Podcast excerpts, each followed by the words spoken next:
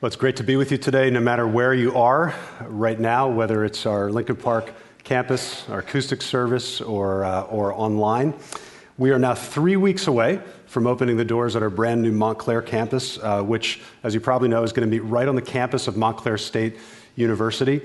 And let me just clarify something. This new campus in Montclair is truly going to be part of the chapel. So we're one church in multiple locations. And one of the ways that we're maintaining that unity is at the Montclair campus, the teaching that will be there will be the same exact teaching as here. So just like we do at our acoustic service right now, the teaching part of the service will be brought in on high definition video.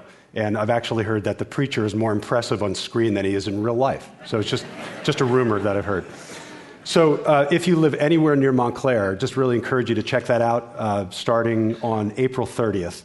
It's going to be a really exciting step. So we've been taking the season of Lent to focus in on the final week of Jesus' life leading up to the cross. And we've been noticing that the things that Jesus said and the things that he did during that week actually have the potential to change the way that we view some of the most important things in life. Which is so important because some of our biggest problems in life come when we are looking at the big things in life in a defective or a dysfunctional way. For example, today we're going to be talking about the way that we view suffering. For some reason, I remember this comment that a friend of mine made when we were back in middle school. We were playing basketball in his backyard, and he got hurt while we were playing. And I don't even remember. He's twisted his ankle or he skinned his knee or something. And so he fell to the ground, and I still remember he said, "Oh, God is punching me." And I said, "What? God is punching you?" And he said, "No, God is punishing me," which is actually not that different, right? And I said, "Well, what is he punishing you for?" And he said, "I don't know, something I did wrong, obviously." And I, for some reason, I've just thought of that conversation so many times. My friend had this view of suffering that when something bad happens to you, God is getting you back. God is sort of evening the score, almost like a karma view of life, right? Like you get back what you put in. And maybe that view of suffering is harmless when it comes to, a twisted ankle. It doesn't affect you that much. But what if you hold that view of suffering when the cancer diagnosis comes in? Or what if that's your view of God and of life when your spouse is killed in a car accident? Well, how does that affect your life? The reality is suffering is such a part of this life that the way that we process it, the way that we look at it has a huge effect on our lives. So it's what we're going to talk about this morning. Let's take a look at the passage. We're going to be in Mark chapter 14, beginning in verse 53. And it's such a long passage that we're actually going to skip a couple of parts as we go through it. But let me just set the scene. We're late in Mark 14 here. Jesus and his disciples have just finished the Last Supper. They've walked out of the place where they had the Last Supper into the garden where Jesus prayed and wrestled with this thing that he was about to go through with. The soldiers came and arrested him in the garden, and his disciples scattered. So this is very early now. It's past midnight, very early on Friday morning, probably 1 or 2 o'clock in the morning. Here's what happened. They took Jesus to the high priest, and all the chief priests, the elders, and the teachers of the law came together. Peter followed him at a distance, right into the courtyard of the high priest. There he sat with the guards and warmed himself at the fire. The chief priests and the whole Sanhedrin were looking for evidence against Jesus so that they could put him to death, but they did not find any. Many testified falsely against him, but their statements did not agree. Then some stood up and gave this false testimony against him. "We heard him say, 'I will destroy this temple made with human hands, and in 3 days will build another not made with hands.'" Yet even then their testimony did not agree. Then the high priest stood up before them and asked Jesus, "Are you not going to answer? What is this testimony that these men are bringing against you?" But Jesus remained silent and gave no answer.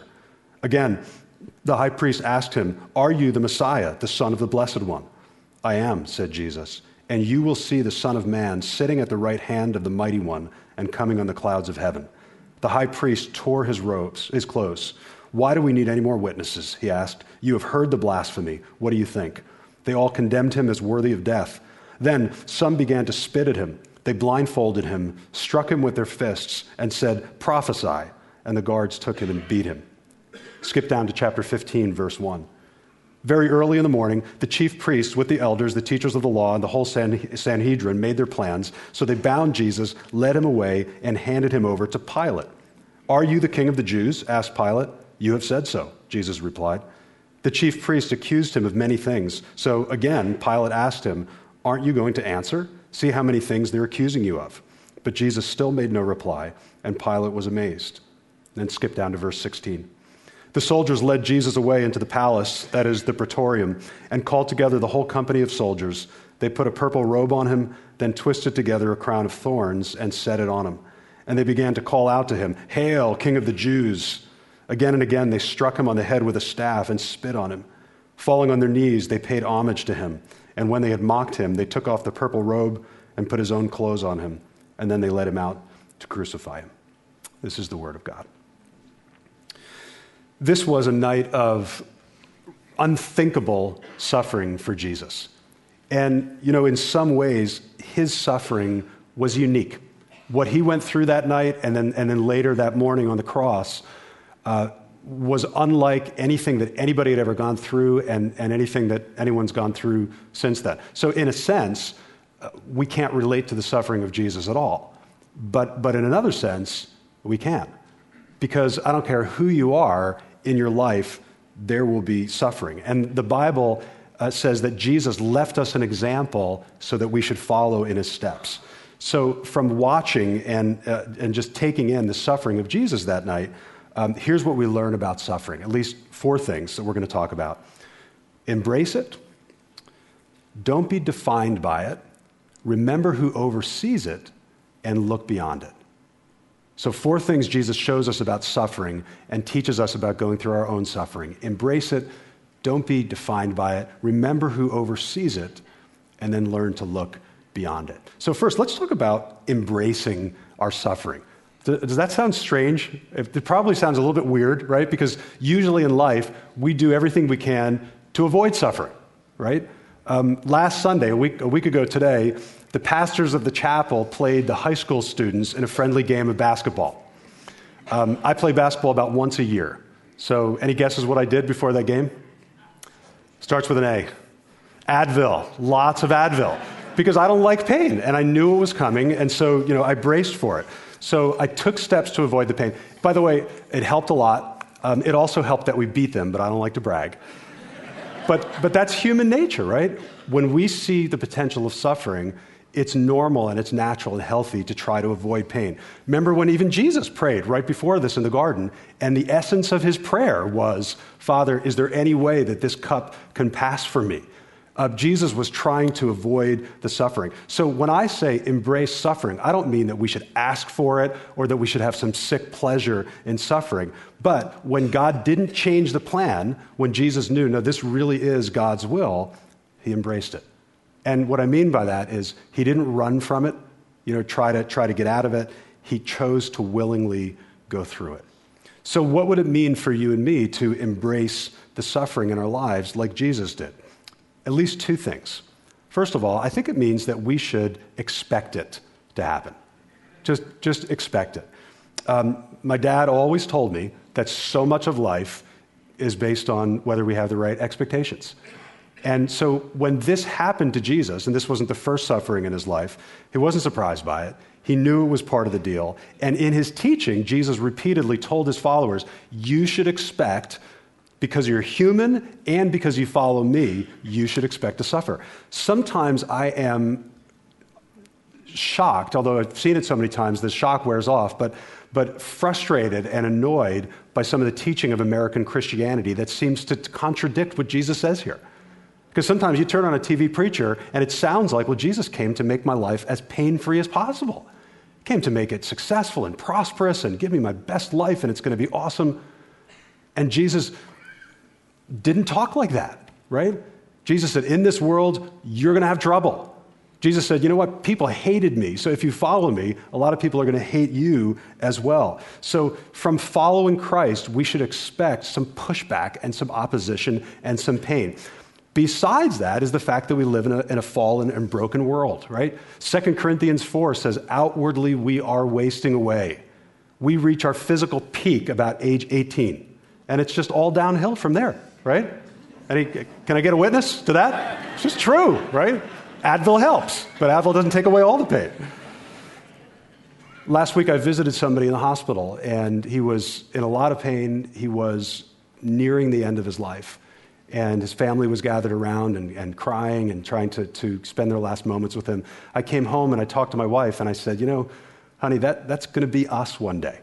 It's going to be you. It's going to be me with, you know, people gathered, hopefully people gathered around, you know, the hospital bed. It's not a question of if, you know, maybe we can avoid that. It's just a question of when and how exactly it's going to happen. We don't like to think about that, but outwardly we are wasting away. So both because of our humanness in a fallen world, and then in a specific way because of our connection with Jesus, who suffered in specific ways, we should expect that. But let's get a little more hopeful. I think part of embracing suffering also means that we learn how to leverage it. When Jesus was going through his trials and he was being tortured and abused, he realized because he was going through that, good things were going to happen. It was going to result in good. I remember a few years ago when it was actually worthwhile to watch the New York Knicks play basketball. I don't know if some of you guys remember way back when. But one of the guys I loved watching was a guy named Landry Fields. He was a starter for the Knicks. He was there with Jeremy Lin a few years ago. He then got traded to the Toronto Raptors. Then he got injured. Then he came back for a while, and then he got injured again. Then he got injured again. If you're a pro athlete, it's your worst nightmare, right? Because it just means that, you know, this is your whole livelihood. Before all the injuries, he considered himself a Christian. But over the years, he had let himself drift away from God. And when the injuries started happening, he began to pay attention. And I want to just read you a few of his words. He said, "Through suffering, God gives us humility. When I first started getting injured, I prayed, God, leave it up to me and leave me alone. Now I pray, thank you, Lord, for doing this and driving me back to you. Suffering magnifies Christ to me and in me and through me. I'm thankful for my injured elbow, hand, and hip because they make me depend on God in a way that I never would have without them." I mean, that's hard-won wisdom. He realized his pro sports career might be over, and it is. I mean, he just kept having too many injuries. He no longer plays anymore, but he's okay with that because it was through his suffering that he realized it's actually better to have a strong faith and a weak body than the other way around. So nobody enjoys suffering, but because of what Jesus has done, we can embrace it. Second thing Jesus teaches about suffering is don't be defined by it. During that night, Jesus was treated in ways that no person should ever be treated. He was spit on, he was mocked, he was beaten with sticks, a crown of thorns was pressed into his scalp. It's hard to wrap your mind around the indignity. In his book called The Jesus I Never Knew, Philip Yancey refers to this memoir written by an author named Pierre von Passen about this man's life in the years leading up to World War II. And in that memoir, he talks about something that happened one night when an elderly Jewish rabbi was arrested by Nazi stormtroopers and dragged into police headquarters. So this is Philip Yancey's description of that event, and it's hard to listen to, but we should. He writes, "The captors of the rabbi decided to have some fun with him. They stripped him naked and commanded that he preach the sermon he had prepared for the coming Sabbath in the synagogue. The rabbi asked if he could wear his yarmulke, and the Nazis, grinning, agreed. It added to the joke. The trembling rabbi proceeded to deliver in a raspy voice his sermon on what it means to walk humbly before God, all the while being poked and prodded by the hooting Nazis." And then Yancey says this, "When I read the gospel accounts of the imprisonment, torture, and execution of Jesus, I think of that naked rabbi standing humiliated in a police station. I still cannot fathom the indignity, the shame endured by God's Son on earth, stripped naked, flogged, spat on, struck in the face, garlanded with thorns." What does that do to a person? I mean, obviously the intent of his abusers was to demean him and belittle him and cheapen who Jesus was, right? That's what they were trying to do. They wanted to break his spirit, but they weren't successful with Jesus. Why not? Why weren't they able to do that? And I think the answer is because he knew who he was. It didn't matter how many times they falsely accused him of things or tried to intimidate him. It didn't touch the core of his identity. Jesus had heard that voice of his Father from heaven saying, "This is my beloved Son. In him I am well pleased."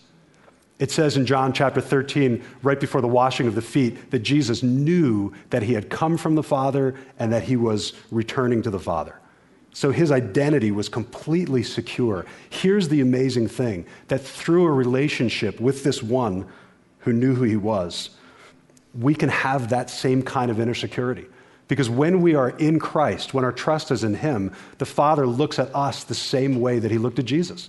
He looks at you and me, and he says, "This is my beloved daughter. In her I am well pleased. This is my beloved son. In him I am well pleased." I know that in reality, you might be thinking, yeah, but it's hard to do that. When I'm being talked down to, when I'm being emotionally abused, it's hard to do that. I know. And that's why we need to surround ourselves with voices of truth, of the right reading and the right music and the right community that affirms the truth of what God says about us, that we are God's beloved children, and nothing that anyone does to us can touch the core of who we are. That's what Christ gives us as his gift, because life is hard, right? And sometimes people try to devalue or to cheapen or to demean us, maybe for our faith in Christ, maybe for some other reason. Don't let it define you. Know who you are. It's one of the great gifts of the gospel. Third thing, when we suffer, Jesus teaches us to remember who oversees it. In the passage we read today, you probably noticed that there were two main power groups that were involved in putting Jesus on trial, right? So first, he stood before the Sanhedrin. That was the Jewish ruling council, and they convicted him of blasphemy, and they all said, "He's worthy of death," right? He should get the death penalty. The problem was, they were part of the Roman Empire, and no religious group had the authority to come to a legal verdict of guilt or to pronounce the death penalty. I mean, they could recommend it, but they didn't have the authority to do it, so they turned Jesus over to the Romans. And they were hoping, the religious leaders were hoping they could convince the government leaders that Jesus really is a menace and he should be wiped out and he should be eliminated. So Jesus went from the first trial in front of the religious authorities to the second trial before the government leaders, led by Pontius Pilate, who was the governor of that local region. So the religious leaders had some power and some control, right? The government leaders had some power and control, but here's the thing. All the while, Jesus realized who was really in control. Back in the garden, when Jesus was arrested, here came this mob of people, combination of government leaders and religious leaders with torches and swords and clubs. And look what Jesus said. It's a very interesting line. Mark 14, verse 48. He said, "Am I leading a rebellion that you have come out with swords and clubs to capture me? Every day I was with you, teaching in the temple courts, and you didn't arrest me." And now listen to this. "But the scriptures must be fulfilled." What did he mean by that? I think he meant that even though these people were choosing to do what they did, to come and arrest him, that was their choice to do that, little did they know their actions were carrying out God's plans. So they weren't trying to do this, but scripture was being fulfilled through them. Did you realize that theme, freely chosen human action, somehow unknowingly being part of God's plan? You realize that theme runs all through Scripture. All the way back in the book of Genesis, first book of the Bible. Joseph's brothers were so annoyed with him that they sold him into slavery. He wound up going to Egypt. Little did they know that decision, even though it was wrong, it was an evil thing to do, would be used by God for good. Through this bizarre sequence of events, Joseph wound up in a very high position in Egypt. He wound up rescuing the very brothers who tried to get rid of him, right? And then in the last chapter of Genesis, chapter 50, verse 20, he says to his brothers, "Hey, don't worry about it, because what you meant for evil, God meant for good." How does God do that? I don't know, but he does all the time. In the book of Acts, so shortly after the passage we're in today, after Jesus left this earth, the Christians were getting pushed around and intimidated by those same two power groups, the religious authorities and the government authorities, and they prayed this prayer. Listen to this prayer in Acts 4, verse 27. They say to God, "Indeed, Herod and Pontius Pilate met together with the Gentiles and the people of Israel in this city to conspire against your holy servant Jesus, whom you anointed." Listen to this, verse 28. "They did what your power and will had decided beforehand should happen." Same thing, right? These human leaders took action. Little did they know they were carrying out God's plan all along. Let me quote Philip Yancey one more time, because he uses an illustration of this concept that, if you've been around me for a while, you've probably heard me use before, but it's worth repeating. Back in high school, Philip Yancey says he was a pretty good chess player, but then he graduated high school, he put the game away for years. Years later, he had the opportunity to play against a truly accomplished chess player. And listen to what he writes about his chess match. "When we played a few matches, I learned what it's like to play against a master. Any classic offense I tried, he countered with a classic defense. If I turned to more risky, unorthodox techniques, he incorporated my bold forays into his winning strategies. Although I had complete freedom to make any move I wished, I soon reached the conclusion that none of my strategies mattered very much. His superior skill guaranteed that my purposes inevitably ended up serving his own." Perhaps God engages our universe in much the same way. He grants us freedom to rebel against its original design, but even as we do so, we end up ironically serving his eventual goal of restoration. If I accept that blueprint, a huge step of faith, I confess, it transforms how I view both good and bad things that happen. Good things, such as health, talent, money, I can present to God as offerings to serve his purposes. And bad things too, disability, poverty, family dysfunction, failures, can be redeemed as the very instruments that drive me to God. End of quote. Does that answer all of our questions about human free will and divine sovereignty? I don't think so. But it reminds us that we have this God who can take the most evil intentions of people and the most seemingly random events of suffering, and he can redeem those things for his plan. Remember who's overseeing this whole deal. It leads directly to the last thing that Jesus teaches us about suffering, which is to look beyond it. Look beyond it. I think the main reason Jesus endured what happened that night was that he was able to look beyond it. As horrific as it was, he knew that it was temporary and that something better was coming. Hebrews 12:2 says, this is an exhortation to us, it says, "Fixing our eyes on Jesus, the pioneer and perfecter of faith, for the joy set before him, he endured the cross, scorning its shame, and sat down at the right hand of the throne of God." So how did Jesus endure? It was for the joy that was set before him. He knew that because of what he was doing that day, joyful things would take place. And the question is, in our own suffering, do we believe that? And I'm not saying that our suffering is accomplishing the same thing Jesus' suffering did. Jesus was the only one who went to the cross, right? So his suffering is in many ways unique. But do we believe that our suffering is temporary and that something better is coming? Because I think sometimes what makes bad times so bad and what makes them become depression is we don't think that there's ever going to be another reality. This is going to be it forever. So do we believe, for example, Psalm 30, verse 5, that says, "Weeping may stay for the night, but joy comes in the morning"?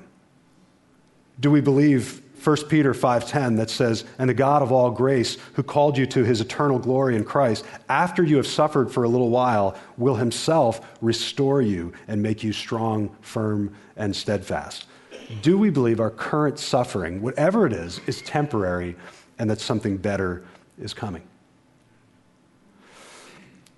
Any longtime New York Jets fans here remember, speaking of suffering, right? Do you remember this guy, Dennis Byrd? Played in the late 80s, early 90s, defensive tackle, defensive end, monster of a player. Unfortunately, he is not remembered for his play. He's remembered for something that happened in a game in 1992. He took a terrible hit on the field, and he wound up paralyzed. And I still remember this. Back in 1992, I was living in Dallas. I remember reading in Sports Illustrated an article about him and his recovery. And the reporter who wrote the article said he went into his hospital room and he noticed that on the ceiling above his bed, somebody had taped a piece of notebook paper, like a piece of loose leaf paper. And on the paper, somebody had handwritten the words to Romans 8:18. For I consider that our present sufferings are not worth comparing to the glory that will be revealed in us." So every time he woke up, he would look up and he would see those words. He was a man of faith, and he really believed that even though his current situation was really bad, that God had something in store that would make everything he was going through just pale in comparison. It's what kept him going through the recovery and through the rehab. Never played football again. But to the amazement of many people, he did walk again. He wound up traveling the country to share his story. He became a successful high school football coach, and over the years inspired thousands of people. It's kind of a great ending, right, to the story? It's not the end of the story. Because in this world, you will have trouble. And outwardly, we're wasting away. Last October, just about 6 months ago, Dennis Byrd was driving on a country road in Oklahoma near his home. A 17-year-old driver swerved into his lane, hit him head on, and he was killed instantly. The tragedy for his family is unspeakable, right? And you go, God, how could you let that happen? And the honest answer that we have to say is, I don't know. But I know that we serve this God who takes the sufferings of this world and in the big picture says, those are not even worth comparing to the glory that will be revealed in you. And really, if we're honest, we have to say the end of the story, the glory that's being talked about, is not usually in this life. And Dennis Byrd knew it. Even though he had a second chance in some ways in this life, the real promises of God don't pay off in this life, they pay off in eternity. So is there suffering in your life? Of course there is. If there's not, there's going to be. Believe me when I say God is not punishing you or punching you. He definitely has not abandoned you. So when the suffering comes, if it's what God has put before you, would you embrace it like Jesus did? Don't let it define you. If the suffering involves persecution or being talked badly about, don't let it define you. Remember the whole time who's overseeing the process. And as you're in it, look beyond it. Know that God has something in store that is so much better than you could ever imagine. Would you rise for a closing prayer?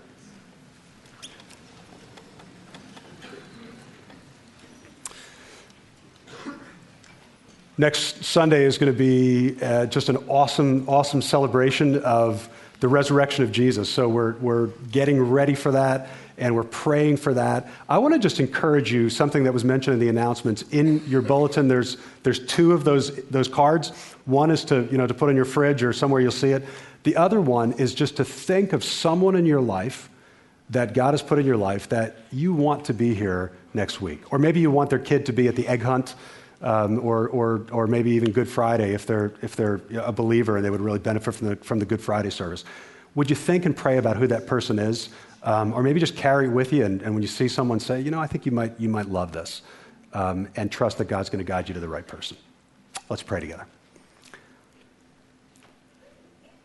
Father, this morning we just acknowledge the reality that we're living in this broken world, and outwardly, Lord, we are wasting away. And it's not just our physical bodies, Lord. We see a terrorist act in Sweden. We see a bombing of an Egyptian Christian church this morning. We see Syrian government using chemical weapons against its own people. The place is so messed up.